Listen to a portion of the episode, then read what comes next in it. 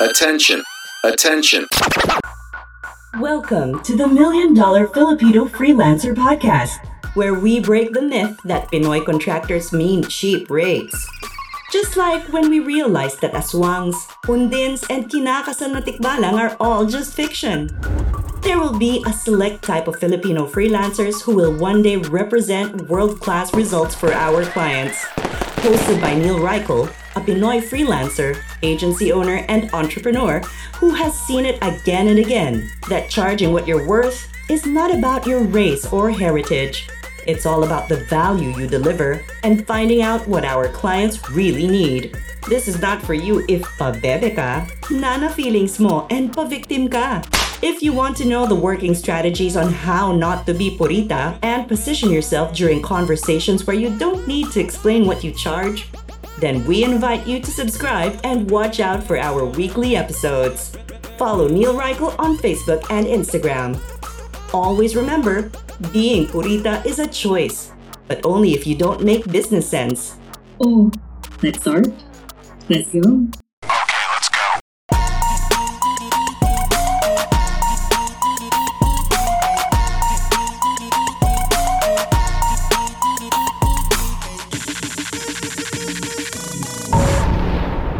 Welcome to the Million Dollar Filipino Freelancer Podcast. This is Neil Reichel and in this episode naman, may kakausapin tayo. Ang sabi sa kanila, syempre, huwag naman takong yariin itong aking ano, guest na to kasi mukhang nag-gym to eh. Sabi sa kanila, ang mga tawag sa mga tao sa bean counters. Sabi ko, parang hindi naman maganda yung tawag na bean counters. Pero ang totoo, naiintindihan nila ang mga numero way beyond what we can actually understand. They can predict if your numbers are good. They can also know if your numbers are bad by just looking at the balance sheet. Pero hindi lang yun ang pag-uusapan natin. Pag-uusapan din natin ang outsourcing. Pag-uusapan din natin ang pagtatayo ng sariling agency. Yung, alam mo yung freelancer na nag-level up na. Okay? Ang ating guest for this episode is the one and only ang founder ng Beyond Metrics, 'di ba? Beyond Metrics, Mr. Froilan Barilla. Hello, Watchers! Kumusta? Yeah. Hi. Thank you, thank you, thank you.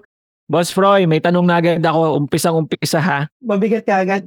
Una kong tanong, bakit ka ba nagbibigay ng oras mo, ng free consult calls mo sa mga random strangers? Hindi mo naman kakilala eh. Parang, anong catch? Anong meron? 'Di ba? Yes. Bakit? Natanong na rin yan sa akin ng isa sa mga, ano isa sa mga nag-consult sa akin. So, sabi niya, ano bang end goal mo? Bakit ka nag, nagbibigay ng mga ganito? Sabi ko kasi una, kumbaga parang, una, bored na ako eh. As a CEO, kumbaga parang wala na ako, kumbaga, naghanap na ako ng ibang venue kung saan pwede ko mas ma- ma-train yung mind ko pa to make it more sharp. Tapos yung kumbaga sa akin, ano na lang to, paying it forward. Kasi nung nag-start kasi ako ng freelancing, way back before the time na wala pa yung mga yung mga mentors, yung wala pang available, halos wala pang available. Siguro ma malalaman at trace mo kung kailan yan. Kung baga wala pang mga mentors, wala pang, hindi pa available gaano yung mga knowledge sa YouTube or sa Google, hindi ka talaga ganun makakakuha ng ano. I was born as a freelancer at the time. Alam ko yung mga struggles, tsaka parang hindi rin nila alam kung saan sila papunta. Yun yung nagbibigay sa akin ng ano, na tumulong din ako. Tsaka I've been, if you are looking to my Facebook page, nandun na rin kami talaga, nagtumutulong talaga kami in, in all our ways as sa Beyond Metrics Consulting.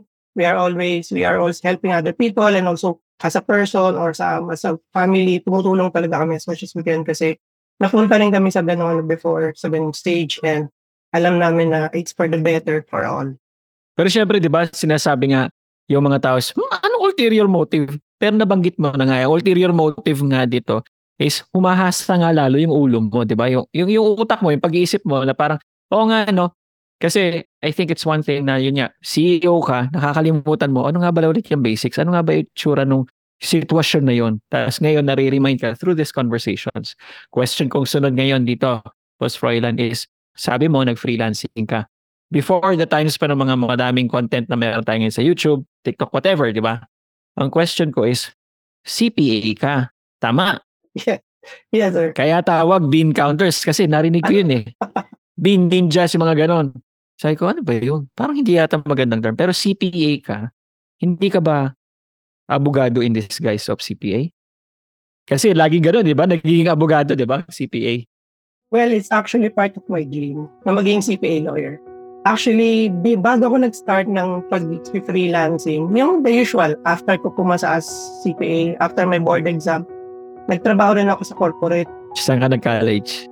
sa ano, NCBA Fairview, National College of Business and Arts, Fairview. So, yan. Shala. Shala kasi talo mo PUP. Pero nung time na nag-take ako ng board, mga top notch namin, mga taga-PUP. Shout out guys, mga PUP friends ko. Ah, thank you, thank you. After ko pumasa ng board exam, then corporate employee ako, syempre usual, gising ka ng umaga, ng 5 a.m., pasok ka sa opisina, babalik ka. Sasakay ako ng MRT because yung trabaho ko noon is sa Ortigas, sa tapat ng Mega Mall, yung maraming billboard doon, ng malalaking isang yung San Miguel Beer. Sige, sabihin ko na. Yung San Miguel Beer, isa ako doon, nagdoon ako nagtrabaho. So, pabalik-balik ako doon. Yung parang bahay kubo, di ba? Na building. Yung magandang building. Okay, game. Yun, tapat noon. Okay, mga sasakay ng Tektite. Tektite dyan, Tektite. Mga pupunta ng Tektite. Tama, di ba? FX. Yes. Yung may isa akong ano, office mate, parang sabi niya, grabe no, ang hirap nung ano natin, hindi nangyayari sa atin. Araw-araw tayo nakikipagan sa traffic, tapos nakikipagsiksikan dito sa MRT. Buti pa yung isang kaibigan ko, sabi niya, nag-freelance na siya, nag-o-desk na siya. Sabi niya, 2000, that was way back 2011. Sabi ko, ano yun? Sabi ko, paano yan? Sabi niya, ikaw. Sabi niya, pwede ka doon. Sabi niya, CPA ka naman, magaling ka naman. Sabi ko, paano yan? Sabi niya, basta putahan mo lang yung O-desk. Eh di tinignan ko because before it was O-desk pa bago pa mag-upwork. Eh di nawala pa rin sa isip ko kasi busy ako sa corporate job. Then, after noon, there may nangyari na fast forward, nabuntis ko yung girlfriend ko noon at that time. My wife now, after noon, nag-abroad ako. Nag-Saudi, nag, naging OFW ako. Saudi Arabia. So, accountant pa rin ako. Doon ako nagtrabaho ng five years. So, accountant. Doon ako nag-since kasi at that time, hindi pa open yung Saudi Arabia. So, parang office bahay, office bahay ka lang. Wala kang ibang, unless pupunta ka ng dagat or kasi medyo may pa sila naman. So, at that time, ang dami kong time after ng office. So, ang ginagawa ko, either nagpapa, nagkakalisthenics ako, nagpapaganda ako ng katawan ko, or before, nagbabasa ako ng mga business book, or nagre-research ako tungkol sa freelancing or sa work from home. Tapos, doon talaga ako nag-start na, doon ko nakilala si Odes talaga. Tapos si freelancer.com, tapos freelancer.ph. Tapos si Elance, noon, before pa, doon ko na talaga na nag, ano, bali, ang nangyayari doon, after ko ng office from Saudi Arabia, pahinga lang ako ng one hour or workout lang ako ng one hour. Tapos, diretso na ako sa pag-freelance, nag, nagtatrabaho na ako ng ano, Upwork. Tapos, after five years, I was doing it for five years, after, siguro mga three to four years pala.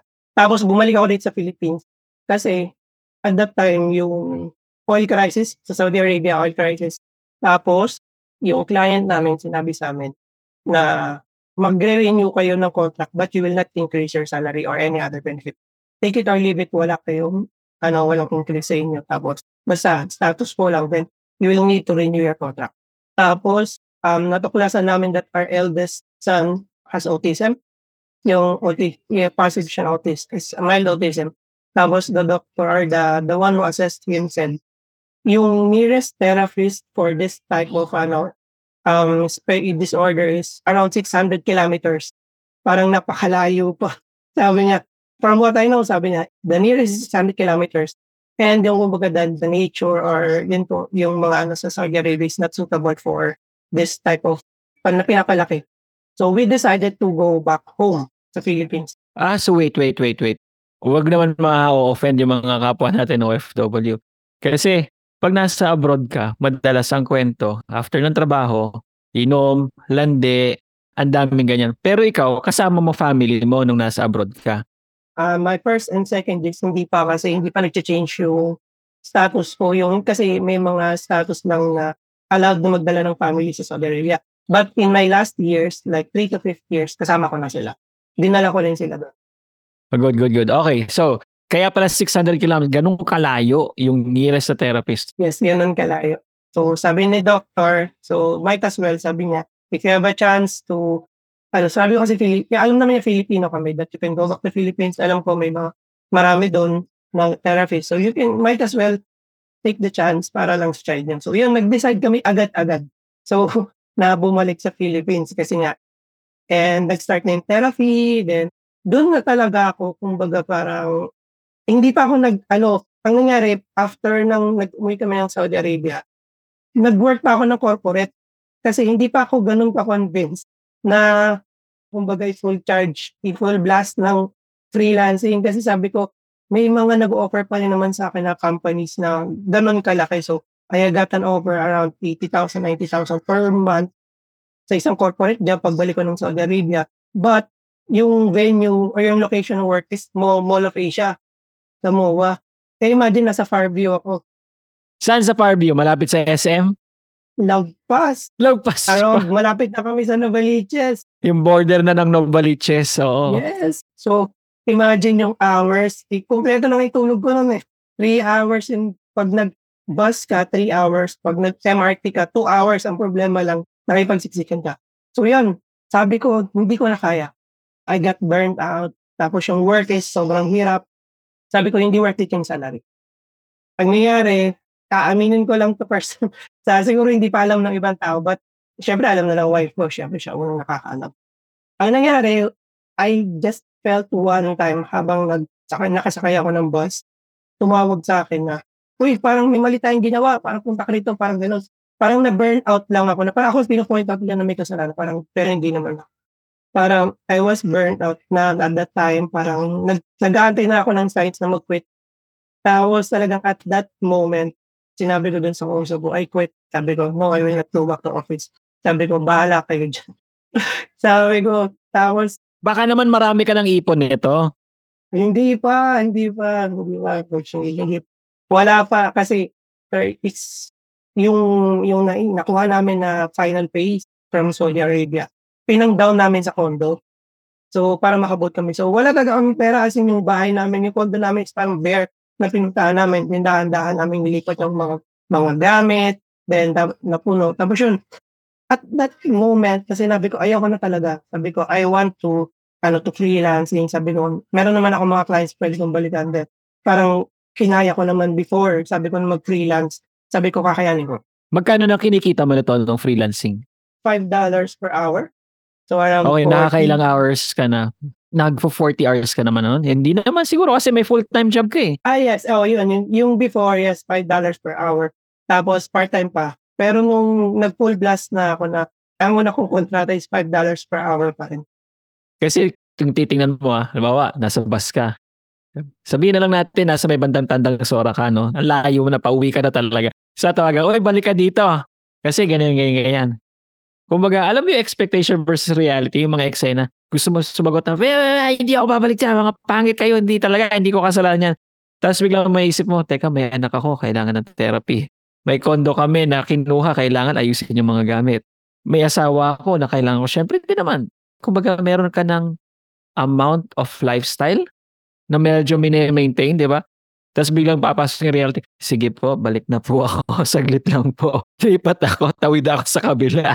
Di ba? Tapang mo din, di ba? Ideally, ganun yes. But inisip ko talaga at that time, sabi hindi ko talaga kaya itong ganito. Sabi ko, ang dami na pumasok sa isip ko noon na nag-flashback na yung nangyari noon sa Saudi Arabia na parang kaya ko naman talaga mag-freelance. Sabi ko, ba't hindi ko na binibigyan ng chance ulit yung sarili ko rito sa Philippines dahil lang ang laki sobra ng offer ng company na yun. Hindi umuwi ako. Yung wife ko, takang-taka siya, bakit, ba't nandito ka na? Sabi niya, anong ginawa? Sabi niya, ba't ang aga mo umuwi? Tapos, yun, yung pinakamalungkot na, ay parang hindi ko alam paano sabihin sa asawa ko na. Sabi ko, nag-quit na ako. Sabi ko, I quit. Ano sabi ni wife? Una, parang nakita niya kasi sa, sa anak ko, sa mukha ko, na parang yung decision ko na daw yun is final na parang hindi niya na ako mababago. Pero parang, siguro, that's one of the characteristics ng wife ko na parang, imbes, imbes na anuhan pa niya ako, sigaw-sigawan niya ako, parang inano niya na ako na, ano nang gagawin natin? Ano nang plano mo? So, yun na yung ginawa niya. Umupo kami sa table, nag-usap kami. Sabi niya, ano ba bang gusto mo mangyari?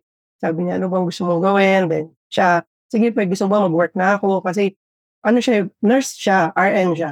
But, since yung, ano nang, ano namin anak namin is autism, from na full-time, ano na lang siya, wife na lang siya. Si Ma'am Jewel ba to? Si Jill. Ma'am Jewel, shout out po sa lahat ng mga wives kasi hindi biro-biro talaga yung asawa mo na sasabihin sa'yo either yung sa case ko, ah ah, nasibak ako, di ba, sa trabaho. Or kagaya nung kay Boss Royla na nag-quit na ako. Kumbaga kung tayo parang binuhusan ng malamig na tubig nung nagising tayo nun, yung asawa na parang nilubog mo Yes. sa malamig na tubig pero kailangan nakakalma siya, nakangiti pa rin yes, siya. ganun, ganun nga. At sasabihin sa, iupo tayo sa mesa na, okay, anong plano natin? Kasi ang hirap noon, di ba? At yung sasabihin natin, yung mga asawa natin, na halimbawa, ako, di, sorry ha, medyo off topic to, nakakapikon yung sasabihin, eh, yung asawa naman, nasa bahay lang naman eh. Yung asawa naman, ay, pasalamat ako, nasa bahay asawa ko. yes. oo. Siya ang nag-aasikaso ng pamilya namin. Kasi kung hindi, hindi ako makakatrabaho ng matino. Ganun din ang lagi kong sinasabi sa kanila na parang kinakwento nila, oh, si Gio, nasa bahay lang naman. Sabi niya, dapat ano, dapat na may maintain niya yung bahay or dapat nalaga niya kayo mabuti. Sabi ko, yun nga, yun nga yung swerte ko dun kasi sinuportahan niya ako dun sa talagang gusto kong gawin. Tapos yun, talagang naging ano naman, naging okay naman. Eh di, nga rin, nag-usap na kami. Sabi niya, ano bang mo gawin? Sabi ko, gusto ko rin talagang i-full gas yung freelancing. Tapos, ang tumatak daw sa kanya nun, sabi ko kasi, pause muna yung freelancing. Kung ngayon, at this time, let's say 2016 or 2017 yun, hindi pa ganun kadami yung nag-apply sa Upwork or hindi pa ganun, konti pa lang yung gustong, kumbaga, willing mag-freelancing. Pag pinalagpas ko tong chance na to, sabi ko, wawala na tayo ng chance sa susunod. Saan mo nakuha yung belief na yon? Saan mo nakuha yung anong yon? Yung conviction mo na yon? Siguro it was, ano sa, talaga sa akin, natural lang sa akin, na ganun talaga akong tao. Na parang, ay lagi ko nasabi sa sarili ko, sa lahat ng ginagawa, if I will not do it now, if I will fail, okay lang, walang problema, basta I have to do it. We will adjust pag, nang, pag nag-fail tayo. Sinasabi ko sa kanya na gagawin ko yung lahat para lang magawa tong bagay na to, bigyan mo lang ulit ako ng chance. Yes. Parang siya, at that time, syempre, parang tuliro din siya, parang ang dami nang nangyayari. May of na tayong anak, may therapy yan. Ano pong gagawin natin? And at that time, wala kami halos savings kasi binain na namin sa condo eh. Parang bumili kami ng primary na gamit namin kasi nga, gusto namin bumukod, gusto namin sabihin sa mga magulang namin na kahit umuwi na kami dito sa Philippines, kaya namin na mabukod. Tapos yun, talagang sinuportahan niya talaga ako. Sabi niya, gusto mo ba mag-work ako as part-time na teacher? Kasi nagtuturo din siya, nag-part-time teacher siya para lang masuportahan yung gusto kong gawin. Sabi niya, basta dito ka lang sa bahay. Ikaw yung tumingin kay Toshiro pag nasa ano ako. Sabi ko, sige, sige, it's fine. So we did it, ganon. So nagturo pa rin- si Jewel. Nagturo yes, pa rin siya nagtuturo siya sa part-time. senior high school. As ilang hours lang, I think, 2 to 4 hours lang per day. Tapos, ang pinakamalungkot doon, after 3 months, nakakuha ko ng client. Actually, yung client na yun is first $10 per hour, nakakuha ko ng client of $10. Teka, three months pa bago ka nakakuha ulit ng client? Ano, no, nakakuha ako kagad. Agad, okay, game. Kasi super dami kong in-apply nun. As in, lahat ng post na related to bookkeeping, kahit sa platform pa yan. And apply ako, apply ako ng apply. Tapos, tingin ako ng tingin. Sabi nga na, ng wife ko, parang araw-araw ka na may kausap pa kasi araw-araw ko may interview. Tapos, email, ganun. Nakakuha ko ng client. Luckily, ang rate ko doon is $10 per hour. Boom. After three months, tinerminate ako. Kasi, babae siya, sabi niya, hi, parang napaka-heartless pa nga na magkaka-terminate. Like, you will be terminated today because the management decided to have accountants that is bilingual. They said bilingual French or bilingual English French or bilingual English Spanish. Sabi ko, paano sila nag-decide ng gano'n bigla? Tapos, why, hindi tinanggal ako. Walang kutob-kutob man lang muna, walang paramdam. Kaya, as in, we are okay all throughout. After biglang one day nag-message na lang siya na this will be your last day.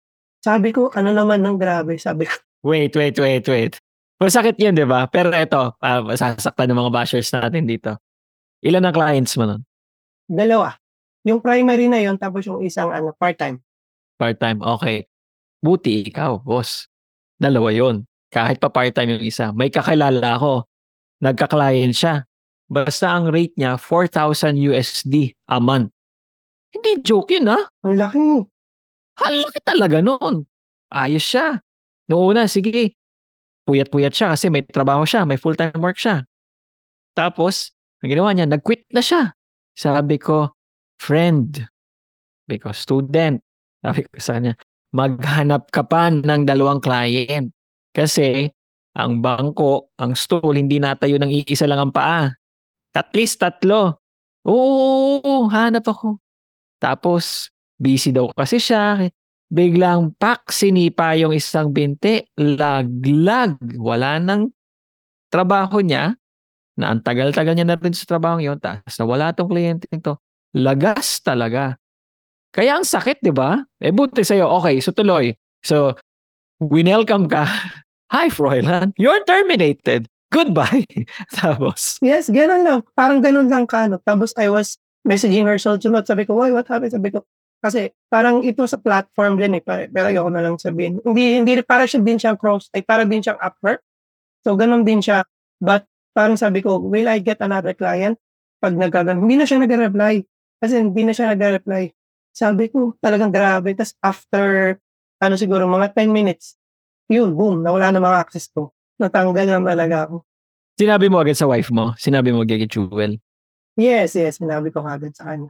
Sabi niya, ano ba yan? Sabi niya, hindi na nawawala yung program. Kasi parang nung sinabi ko sa kanya na $10 per hour, parang sobrang ang dami na nang naisip na parang ang dami ko ng pangarap na kagad, yes, makakabili tayo ng mga gamit sa bahay, makakapag-ipon na tayo finally kasi kinumpit na kagad eh. Ganun siyang wife eh. Parang pag sinabi ko yung rate, sabi niya kagad, oh, ganito yan. Ibig sabihin, makakapag-ipon na tayo para sa dito. Kasi normal yan. Normal yan. Oo. Di ba? ganun siya, ganun siya. Dahil sabihin niya, okay, ang therapy natin, hindi na masyado tayong ano, okay yung therapy natin. Okay, yung sofa natin, hindi na sansan. Ikaya na mabibili natin yung sofa.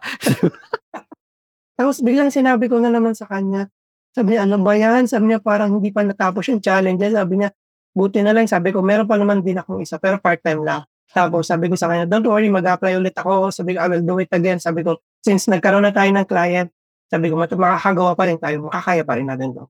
Tapos yun, pero nga, I, will, I will reassuring, I'm re- reassuring her. Parang naniniwala din naman siya sa akin. Sabi niya, naniniwala din naman ako sa iyo na kaya mo yan. Sabi niya. Kaya kaya yung part-time ko, kinonvert, nag, pumayag siya magpa-convert na full-time. So, though $5 per hour. pinitch mo sa kanya na mag full-time ka. Yes, Paano mo pinitch? At that time, ang trabaho ko lang sa kanya is yung may mga rental properties siya. Tapos gusto lang niya ng bookkeeping doon. Um, naalala ko, while, we, while we are in a meeting, sabi pa niya, may other businesses pa daw siya. Nung naalala ko yun, tapos nung nag-meeting kami, sinabi ko, I told her, hello, sabi ko, kunyari Joe, hi Joe, I think, ano, I already have the, kumbaga, necessary competencies para master ko na yung ginagawa natin. Kumbaga, I'm, ah yung gusto kong sinabi sabihin sa kanya na may marami na akong time to work on other things. Pero pinaganda mo ha? Competencies. Gusto ko yan. Yes, pi- pinaganda ko. Sabi ko, and I remember that you said you have other business that you want to cater the to do bookkeeping also. Sabi ko, maybe it's about time that we can discuss how how I can help you. Tapos sabi ko, it's about time that I will be going to full time. Yun, sabi niya, sounds like a good idea. Sabi niya, let me check back on you after, siguro after one week. Hindi ko na pinantay. Sabi ko, kinabukasan, minessage ko na siya. Kasi sabi ko, I was too eager na, then hindi ko na pinaghintay. Sabi niya, okay, fine. So, let's go. Let's do it. Yan, nag-full time ako. Kasi, ganun talaga ako na parang, in- siguro, at disadvantage yan sa iba, but sabi ko, kahit sa Be- Beyond Methods Consulting, parang, I always have to do follow-up. Pag hindi, di ako nahihiya mag-follow-up. Kasi may mga iba na, wag mo walang i-follow up ngayon, but yun ako hindi. Pag sinabi nila na, let's talk again uh, this time, pag hindi na sila nag-message, I will follow up again. Kumbaga, wala namang masama. Oo, totoo naman yun. Ang curious ako, okay, so napasok tayo sa freelancing, okay tayo. Highlight ko lang itong part na to. Yung, I think the word, the first time I heard this word, sabi ko, ano kaya yun? Tenacity. Narinig mo na yung word na yun, yung ano, tenacity. Yung kagustuhan mo talaga na mangyayari, gagawin mo lahat ng mga bagay, Ah, yes. kahit na sunod-sunod ang dagok, kahit ano yan, yung tenacity mo to do it. So, shout out sa Boss MM nung una ko narinig sa'yo, sabi ko, uy, pwede. Ang galing. Eto, Boss Roy, okay. So, freelancing, freelancing, okay tayo. Paano pumasok ang outsourcing? It was, I think, about 2020, nung height ng pandemic. I got one client na accounting firm siya sa US. So, he's doing accounting and tax sa mga clients niya. Tapos, ang ginagawa niya, ina-outsource niya sa mga taga-Philippines. So, may team siya doon. So, ang ginawa ko, pinag-aralan ko how he do it sa client side. Kasi ako yung parang ano ako yung pinakauna niyang hire sa Philippines bago kami nagdagdag. Bali, parang kabisado ko, parang ako yung naging partner niya when he's starting the business hanggang tumahabang hanggang dumami yung client, habang binubuo namin yung team. So parang at that time, parang bigla ako naisip na, oo ano, sabi ko, possible din pala gawin ko rin yung ginagawa niya. So parang nandun ako nagkaroon, nagkaroon ng idea na, how about I do outsourcing muna? Ang, ang inisip ko muna before, it's accounting lang. Kasi ang dami kong nakukuha ang client. Ang dami na lang nag-message sa akin sa LinkedIn na since ang ganda ng profile ko, then nagkaroon ako ng mga, ng mga experience, may mga nagre-reach out pa rin sa akin kahit loaded na ako. Tapos, sabi ko, oh ano, how about I do outsourcing? Sabi ko, possible din naman kasi ginagawa naman namin ng client ko ngayon. Parang he's in the US, ako dito sa Philippines. Sabi ko, ba't hindi ko gawin to sa kapwa ko Pinoy? Total, magagaling naman talaga mga Pinoy sa accounting. And yung mga clients readily available naman na sila. Kumaga sila na lang yung nagre-reach out. How about I do it?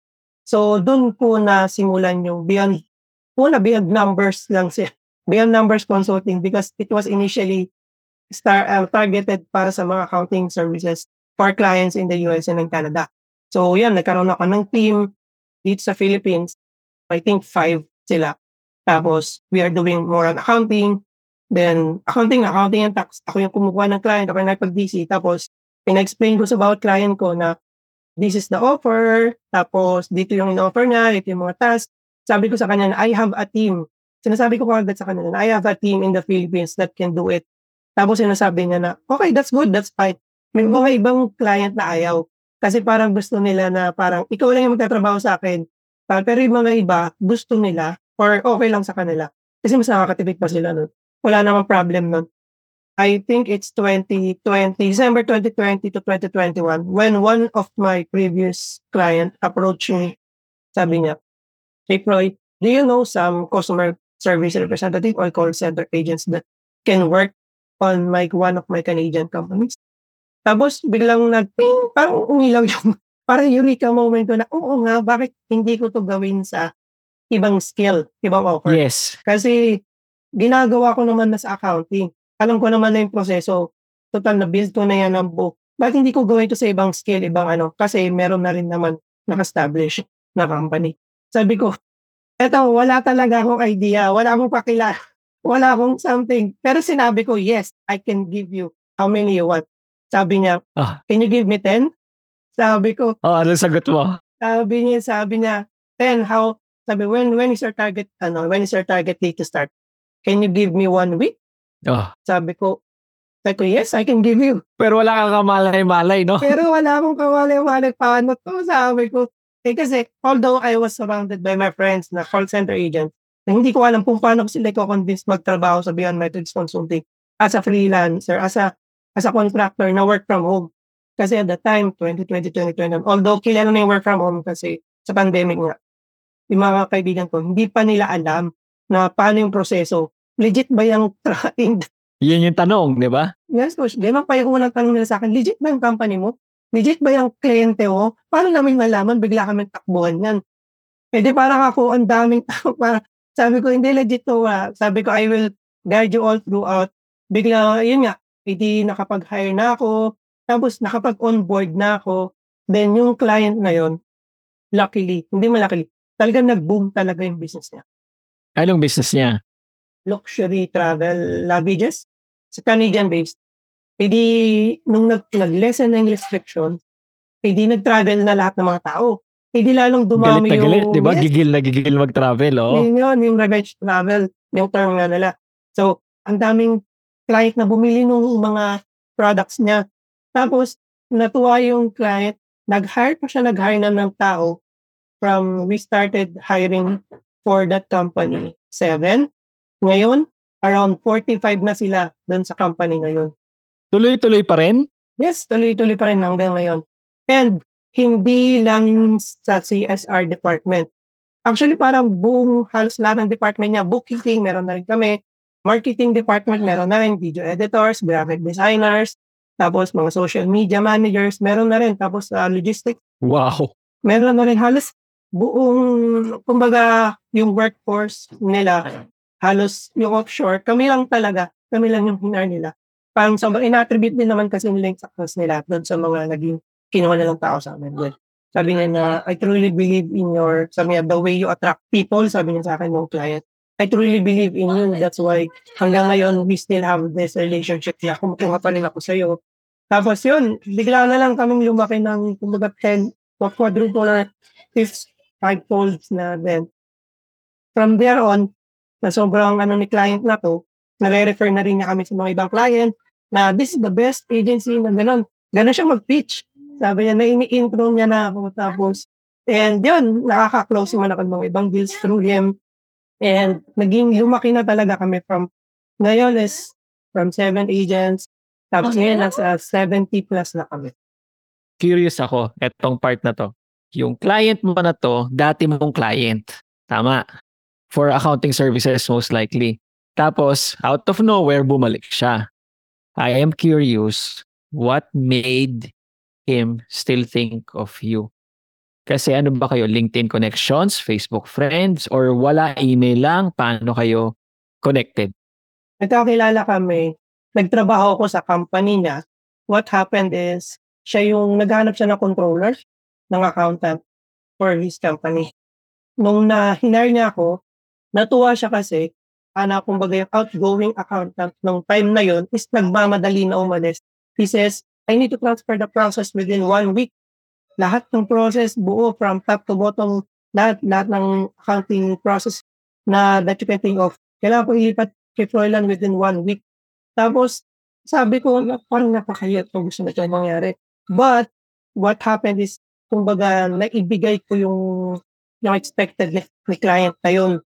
For one week, talagang natapos namin. But, nagpatuloy ako sa trabaho. Then, he told me na, yung bibihira yung kilala niyang caliber ng accountant na gano'n na super dedicated kasi kahit gabi, kahit out of office na pagkakataon, basta may something that came up, as long as gising ako, sabi ko, binibig, kinakausap, sinasabi ko talaga, yes, yes, I can do it. Kung sabi niya, bibihira lang yung ganitong caliber, level of na Dedication, dedication, ano? Yes, dedication and hard work. Tapos, parang umalis siya doon sa company niya. Ah, so empleyado din siya nung kumpanyang to. Ano siya, um, parang finance director or parang director siya ng finance. Then, nag-join siya sa isang, sa isang startup company. Doon kayo nagkahiwalay muna. Yes, doon kami nagkahiwalay. Yun nga, naaalala niya ako kasi sabi niya, parang ang term niya sa akin is, Troy, nung nag-reach out siya, sabi niya, I want someone the same level as dedication as you have. Sabi niya, I need someone, basically, I need someone like you. Sabi niya, yung ganon, sabi niya, ganon, ganon na, I want, I need someone that same level as you. Gusto ko katulad mo yung i-hire mo. That's why I want us to build a partnership with your agency and with my company like this. So, hindi kayo LinkedIn connections, hindi kayo Facebook friends, wala at all. Yeah. Ang meron ka is matinding impression sa utak Yes. niya na parang Yes, lupit dito, ano? first impression talaga na parang one week, within one week, we, kahit ang bilis na na, kumbaga pa, pag itatanong sa ako, how, paano nga ba to? Sabi ko, yes, it's like this one. Sabi ko, ah, cool, cool. Sabi, you know how to do it. Yun, parang first impression talaga. Siguro naniniwala talaga ako sa first impression last. Kasi until that time, siguro, nung nagkahiwalay kami sa company na yun, ilang months pa, siguro mga six months bago siya nag-reach out ulit. It means naalala niya talaga ako na Oo. Because they are looking for someone in the from the Philippines. Then talaga yung term niya sa akin is, I need someone like you, Troy, that dedication. You showed me before. Sabi niya, the hard work. Sabi niya, and the, yung kumaganda, the integrity na kahit alam kong ano, pwede na, napasa mo na yung messages ko sa WhatsApp. Pero alam ko naman na hindi ka mag-reply. Pero nag-reply ka kaagad, ganun. Kasi may sa WhatsApp yun, pag alam na nabasa yung message. Yun. Sabi niya, yun in short, yun talaga yun na first impression talaga. Pwede, pwede. I think yun, mga bashers, ito yung sobrang mahalaga nga. It's not just malaking bagay. I always tell naman, all of us is, if you meet someone, you build a good impression, add mo sa Facebook, add mo sa Instagram, para meron bang, kumbaga parang sinulid na connection, kahit papaano, magkakakita-kita pa rin kayo. Pero iba talaga pa rin yung malupit na impression. Eto naman ako curious. I think many can relate to this. Troy, I want someone like you. 'Di ba? Do you have seven agents, 'di ba? Yeah, yeah. Yung kabog ng dibdib, 'di ba?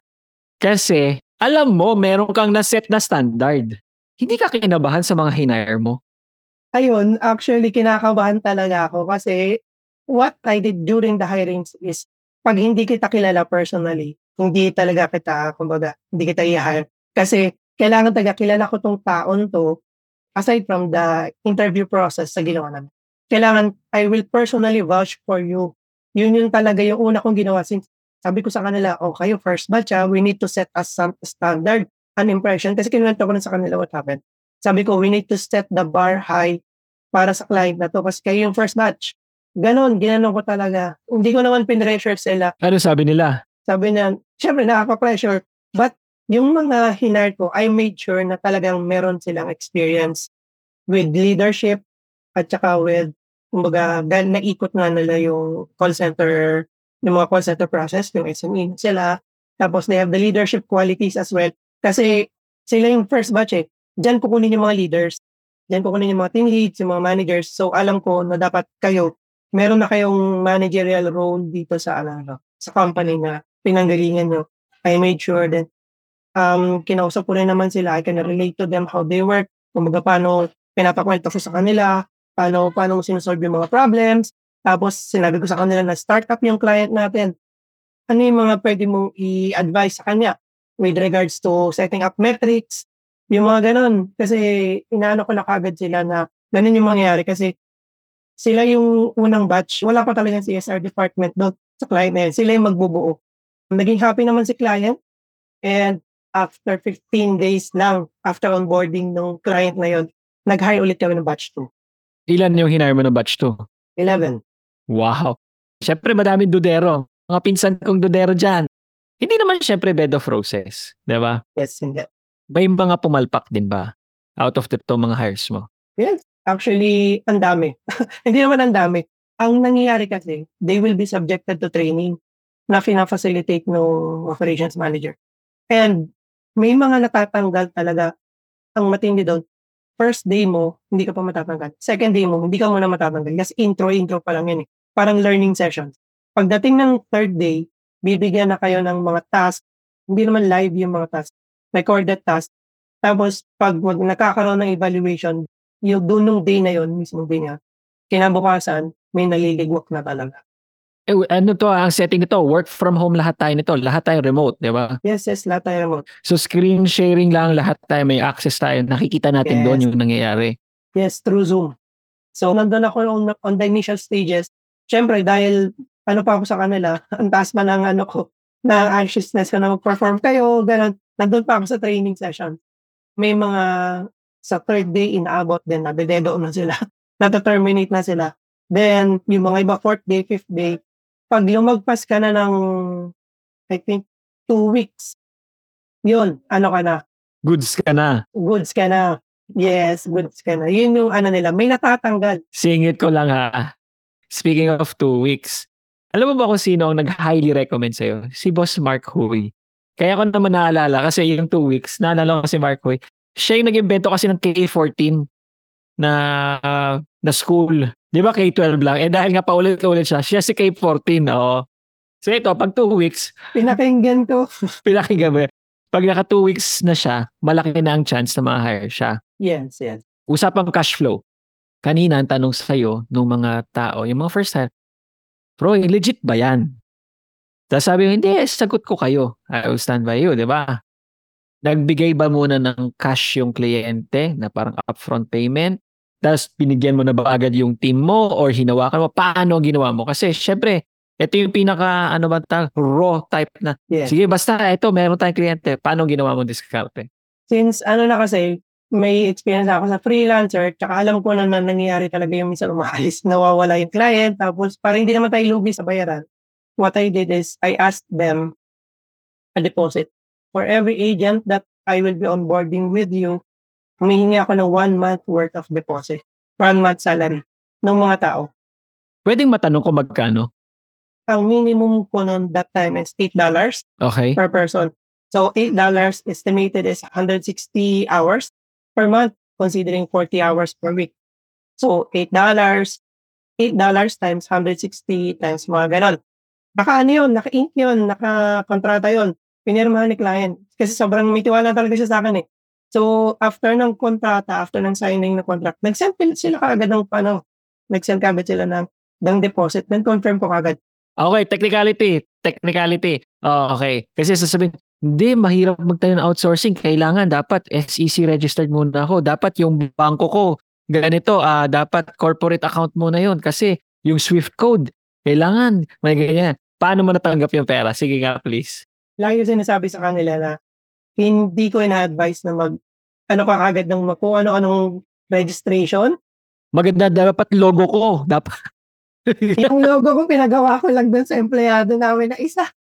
Na ngayon, hindi ko pa, libre lang kung ano lang yung ginawa niya. Tapos, yung website ko, siguro after one and a half years ko pa bago napagawa yung website ko, sabi ko nga dun sa contractor ko, you know, I'm earning seven digits per month through my outsourcing, but I, I don't have a website.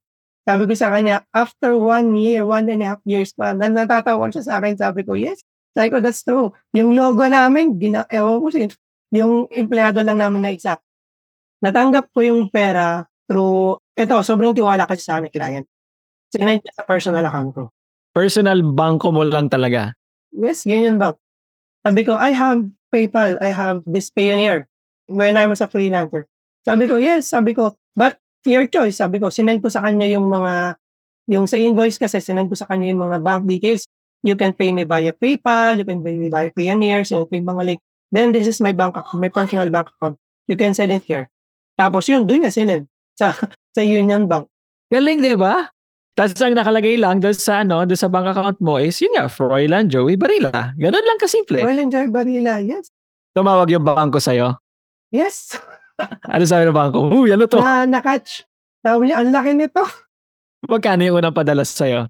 Hindi pa million eh. It's around 500 plus, 500,000. Pero out of the blue eh, di ba? Yes, out of, kasi ang pumapasok lang doon sa akin, siguro pa, pa 100, 100,000, 200,000, doon sa mga freelancing, doon po lang gusto nila.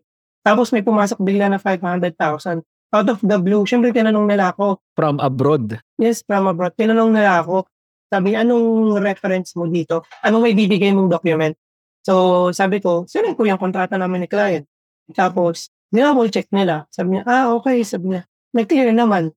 Nag-clear naman ng final yun na, yun yung way namin. Kasi I think it's after one year bago pa ako napag-establish nung na, napag-establish na corporate bank account, yung nakapag-establish na yung mga registration sa bank, yun din sinasabi ko sa mga nagtatanong sa akin. Kahit hanggat hindi ka pa sustainable, profitable, huwag ka munang mag-register. O iwasan muna, hindi mas iwasan. Hindi mo muna dapat i-register yung business mo kasi na-involved din ako sa retirement of business before. Ang mahal. Mahal mag-open ng business sa BIR, mahal din mag-retire ng business. So, lose-lose ka doon. So, wag muna until sustainable ka na after profitable ka na for one year, then na saka ka na mag-register. Yes. Ang tawag natin dito, street smart advice, realistic advice.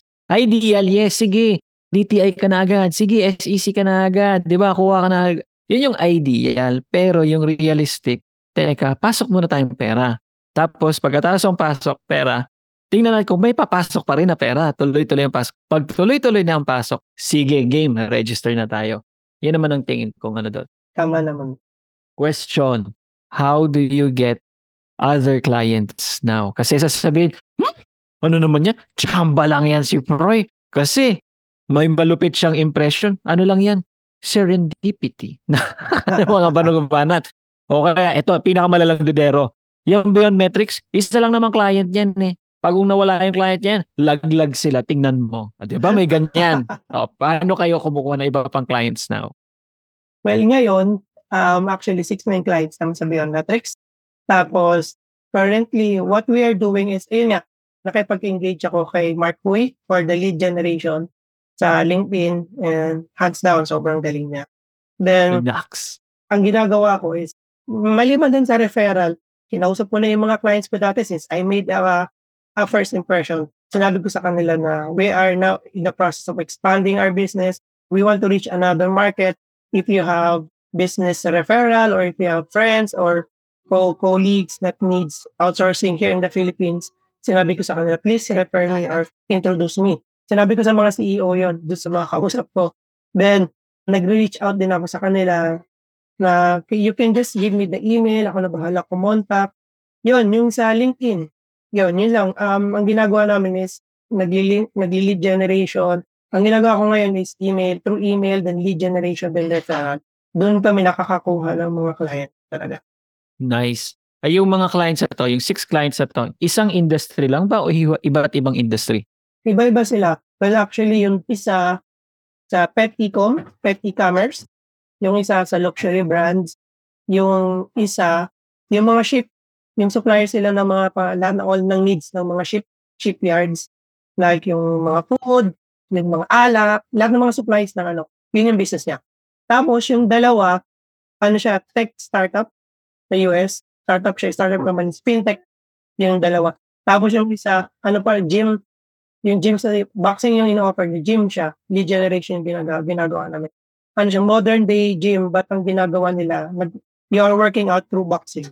So, yun yung, ano, yun yung business nila. So, iba't ibang ano, ah, industries. Congratulations dun sa part na yun. Ito naman ako curious. Okay. Siyempre, lagi bumabalik sa pere. Yung sweet spot. Okay. I think the offer is one of the most important things talaga. Ang offer natin dito, klarong-klaro, outsourcing. Pag sinabi natin outsourcing sa mga clients na to na from abroad, ting, nag, ano, curious na sila agad. Sige. Pero, meron bang sweet spot in terms of pricing, yung per hour? Tingin ko kasi, ang average sabi. Ako kasi, bago mag-book ng call yung si prospect, may qualifying questions na kagad ako. Hmm, sige nga, ano yan, ano yan, ano yan? May nalalagay ko kagad na, have you experienced outsourcing to outsourcing part platforms like OLJ, like Upwork, or ano. Pag nag-yes siya doon, syempre, inaano ko na kagad na, ah, may experience na siya. Medyo barat na to sigurado. Hmm, Tapos, pag sinabi kong wala, sabi ko, ah, wala pa siyang experience. So, pwede ko nang gawin yung, yung pricing ko is ilalagay ko sa ceiling or medyo inaayos ko. Then, I always follow yung, what do you call this? Yung 50, 50, 30, 10, 10 eh. So, 50% lagi sa agent. Tapos, yung 30% sa business expenses. 10% sa savings ko. Then, 10% yung, siyempre lang the emergency fund. parang contingencies, parang Ah, gano'n. Yes, contingencies yan, 10%. That's why, lagi kong inaano sa accountant ko na at the end of the month, dapat mapakita mo sa akin yung PNL para makita ko yung contingency fund natin. So, going back dun sa pricing, ang lagi na lang, parang napapansin ko sa mga recent DC ko, parang for call center agents, lagi nilang sinasabi na malaki na daw yung $4 per hour. Sabi ko, ha? Sabi ko, hindi parang pupasok na yung pabebe moment ko na, seryoso ba nila? $4 per hour?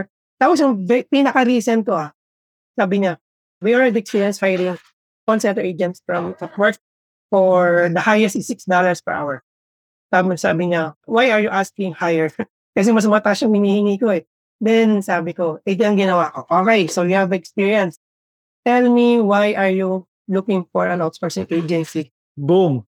Kung parang gusto ko sa kanya kausap, sabihin na, eh, bakit mo ko kinakausap ngayon? Sabi ko, then, if you have experience, even you said before that, you said before that you have experience working with outsourcing agencies in the Philippines, in Upwork, then why are you consulting now for an agency? Yun yung gusto ko sabihin, pero mas soft. Patapos, Siyempre. kasi sabi niya, bad experience daw kasi sa Upwork. Kasi daw, pag meron daw agent na na-hire nila, tapos yung agent na yun nakakuha ng mas malaking offer from Upwork, umaalis ka agad.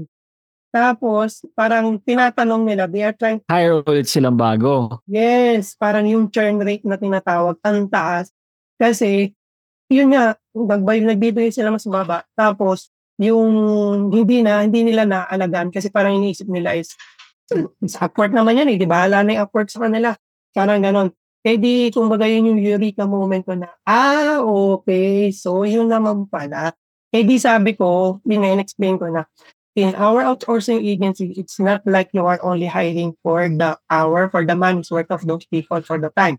So we are hiring them because we are providing, yun nga, we provide not only per hour salary, we also give yung HMO, HMO benefits. We also give internet allowance. We also give coffee allowance. Sabi ko, not only that, we are also... Kahit work from home to. May coffee. Yes, kahit work from home, binibigyan ko sila ng coffee allowance.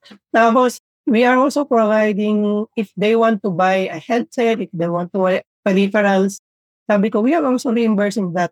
I want them to feel that they are also taken care of, lalo na sa work remote environment kasi hindi nila nararamdaman yon Or, sabi ko, we have team building sessions, not only remotely, but also offline. Kaya ganun, sabi ko, we have these things that those platforms don't provide. So, the churn rate, actually, sabi ko, the termination rate or the resignation rate from our team since we started Biometrics Consulting is around less than 2%. Parang dalawa lang or isa lang talaga yung bumalik sa amin, yung nag-resign. So sabi niya, ah, okay, so that's good. That's good to hear kasi ayaw na daw niya ng experience na gano'n na parang uulitin na naman, mag-hire ka na naman, magte-train na naman. Yes. So yun yung sabi ko, it will save you a lot of time, it will save you a lot of, because I, I told them that time is money for you guys. I know, I understand. So it will be eliminated or minimized if you will engage with us. Tapos yun, after nun, nung sinabi ko sa kanya, cool, cool, okay, so give me, ano, sabi niya, send, kasi hindi lang daw CSR yung gusto niyang hanapin. They are also looking for bookkeepers or for social media managers. Kaya sabi niya na, can you give me your amount in this one? Sabi ko, sige, email ko na lang. After nun, pumirma na siya ng condo. Nakakatuwa. So, wala nang tanong, wala nang tanong-tanong. Alam mo kung nakakatuwa dito is that, syempre lagi natin inisip, mga yan, pag outsourcing, puro mga low ballers yan. Wala yung ibabayad. Pero digging deeper, di ba? Teka, bakit nga ba tayo nag-uusap ngayon? Bakit hindi ka doon sa Upwork na ikipag-usap? Nothing wrong with Upwork ha? And nothing wrong with working directly with freelancers. Pero kung ang problema mo nga is ang experience mo when you working with itong set of freelancers is yung churn rate mo nga, eh, yun ang mas masakit kasi yun ang nagbaburn ng profits mo. Imbis na tuloy-tuloy, train ka na naman ng bago, yung sakit ng ulo. Yung isang araw, pinag-uusapan lang namin mag-asawa, alam mo, pinakamahal palang mga bagay sa mundo, yung intangibles. Hindi para yung mga tangible na bagay, kundi yung intangibles. Peace of mind. Dalhin mo sa isang lugar, napakamahal yan. I mean, for us, siguro, or for others, it could be so, wala, mura lang yan.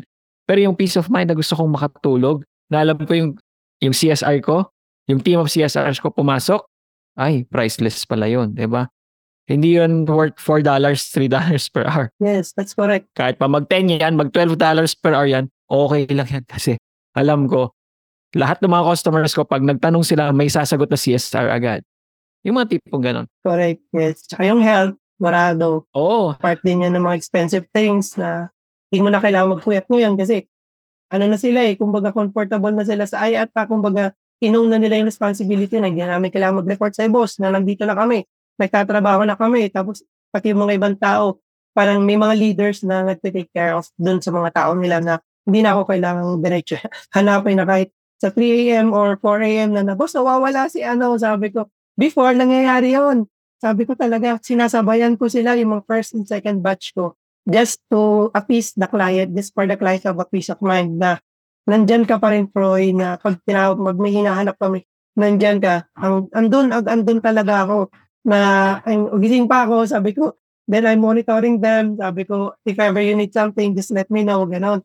Yun talaga yung ano, yun yung hinahanap. Oo. Before we proceed to the last question, ano, phone-in question to. Eto tanong ko sa'yo, Troy, ikaw ba ay nagtuturo sa iba? Like halimbawa, someone will come up to you, ask you, Boss Roy, gusto ko talagang magtayo ng outsourcing agency ko pwede bang lumapit sa sa'yo magpa-coach, magpa-mentor? Yes, actually, napaka, yun nga, I'm doing it for free now because ano, ang inisip ko talaga before when I initially offered this type of ano, consultation, sa mga freelancers lang, dun sa mga freelancers, dun sa mga, tapos marami pa rin akong friends or colleagues na gusto maging freelancer, I initially wanted to mentor them or for free. But now, napapansin ko, karamihan sa mga calls na ina-attendan ko, puro mga tinatanong nila is outsourcing, hindi sa freelancing. May mga, mga freelancer na sila, but they want to expand yung outsourcing. So, ayun, um, yes, I'm giving away still free consultation. Eh, sabi ko pa nga sa kanila, it will not end there. If you want to have a face-to-face conversation no problem, let me know. Tapos, I will still, ano, I will help you. Tapos, ang, yun nga lang, sinabi ko, na since ang mga iba kasing student, or sa mga iba nagpapakonsult sa akin, napapansin ko na after they have a session with me, parang hindi naman nila ina-apply yung mga natutunan nila.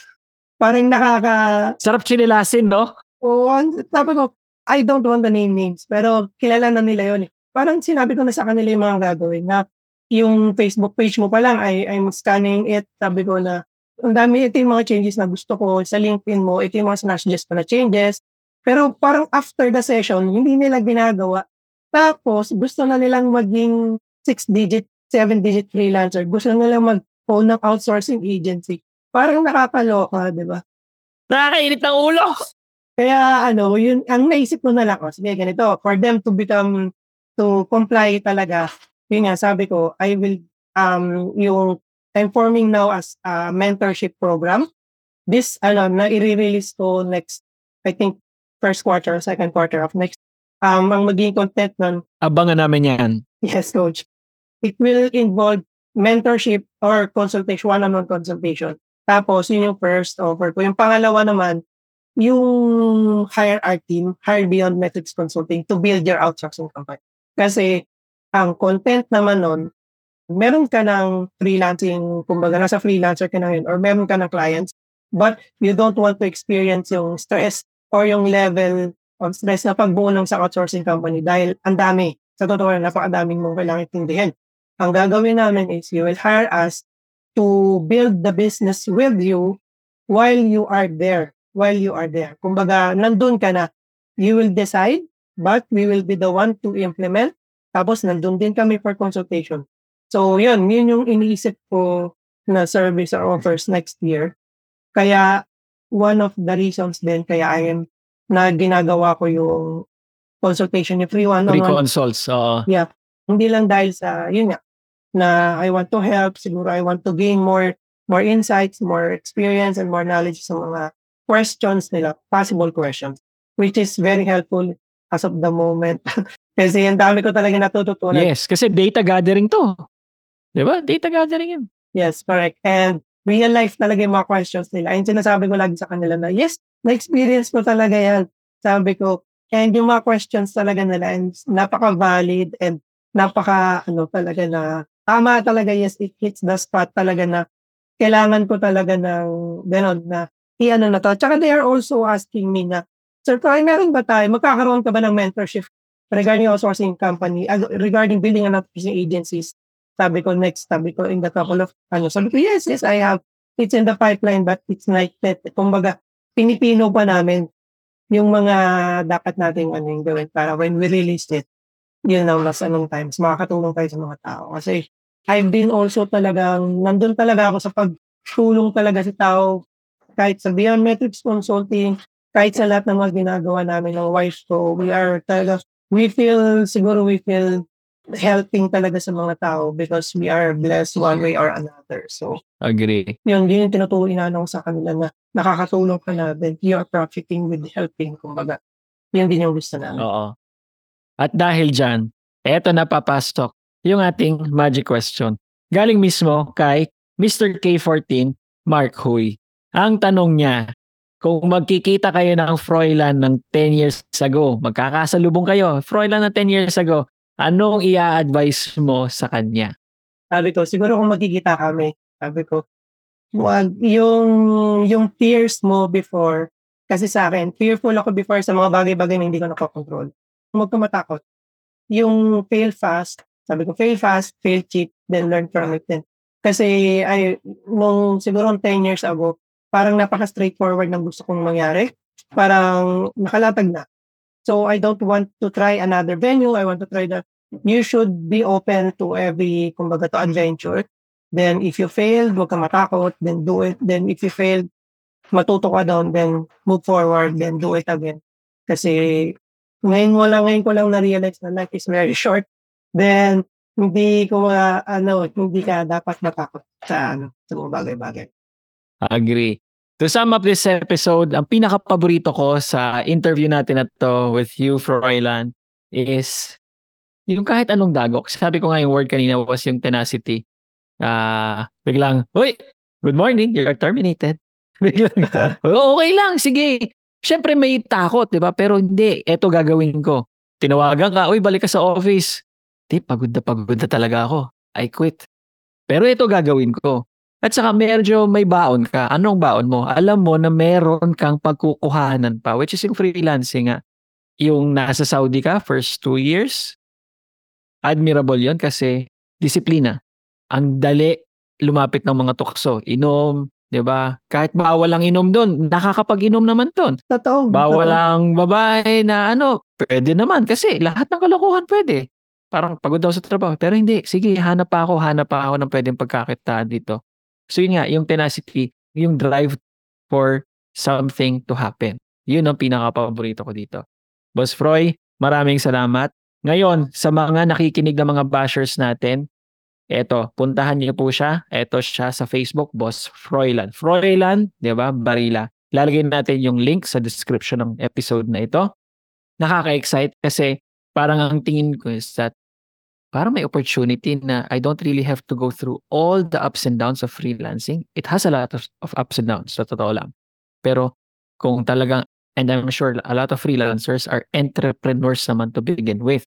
So ito ay isang opportunity. Marami ang tumitingin sa atin dito sa Pilipinas when it comes to outsourcing. Sobrang laki ng opportunity natin when it comes to outsourcing. Maganda na matuto tayo mismo kay Roy. Roy, maraming salamat. It was a pleasure talking to you. At sa mga bashers natin dyan, abusuhin nyo na yung free consults niya. Okay, abusuhin. Pero request naman, ang request ko lang naman sa inyo is pag inabuso nyo, pakitaan nyo ang pinakamagandang pagsusukli. Uy, eto may nagawa ako. Uy, may result ako. Kahit katiting lang yan. Nag-reach out ka. Uy, may outsourcing agency ako kahit wala pa. I-screen mo yung screenshot na yun. Uy, ang lakas ng loob ko. Nag-send ako ng, ng message, ng pitch na may outsourcing team ako. Interested ka ba? Maraming salamat, Froy. Again, it was an honor. Bye, bashers. Maraming salamat. Hi, Bashers! Thank you. Hep, wala ka pa ring website. Huwag ka nang gumaya sa akin. Tumanda ng ganito katanda ng walang website. Na-realize ko kung dati ko pa ginawa na meron akong website na matino. Sana mas higit pa ang narating ko.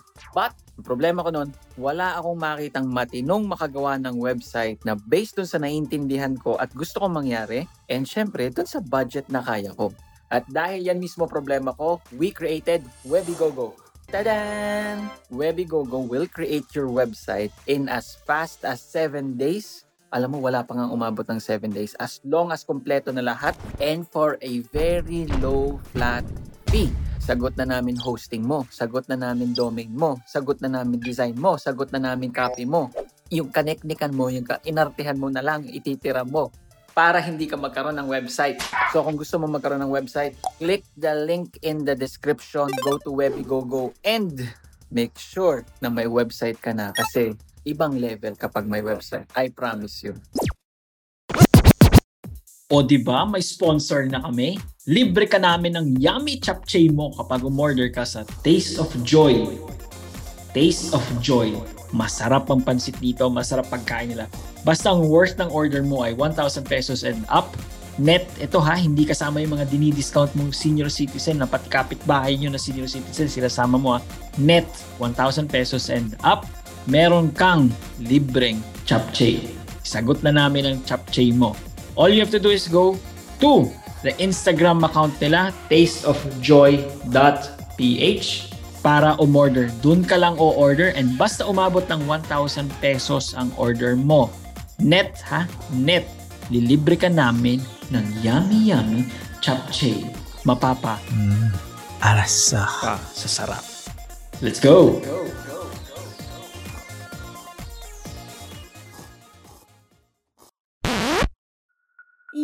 Yon! Congratulations! You have survived another episode of the Million Dollar Filipino Freelancer Podcast.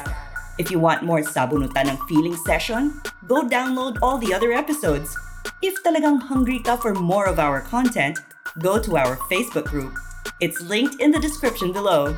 You can also tag us on Facebook and Instagram kung meron kang topics you would like us to discuss. If gusto mo kami shoutout, okay din kami. Adios!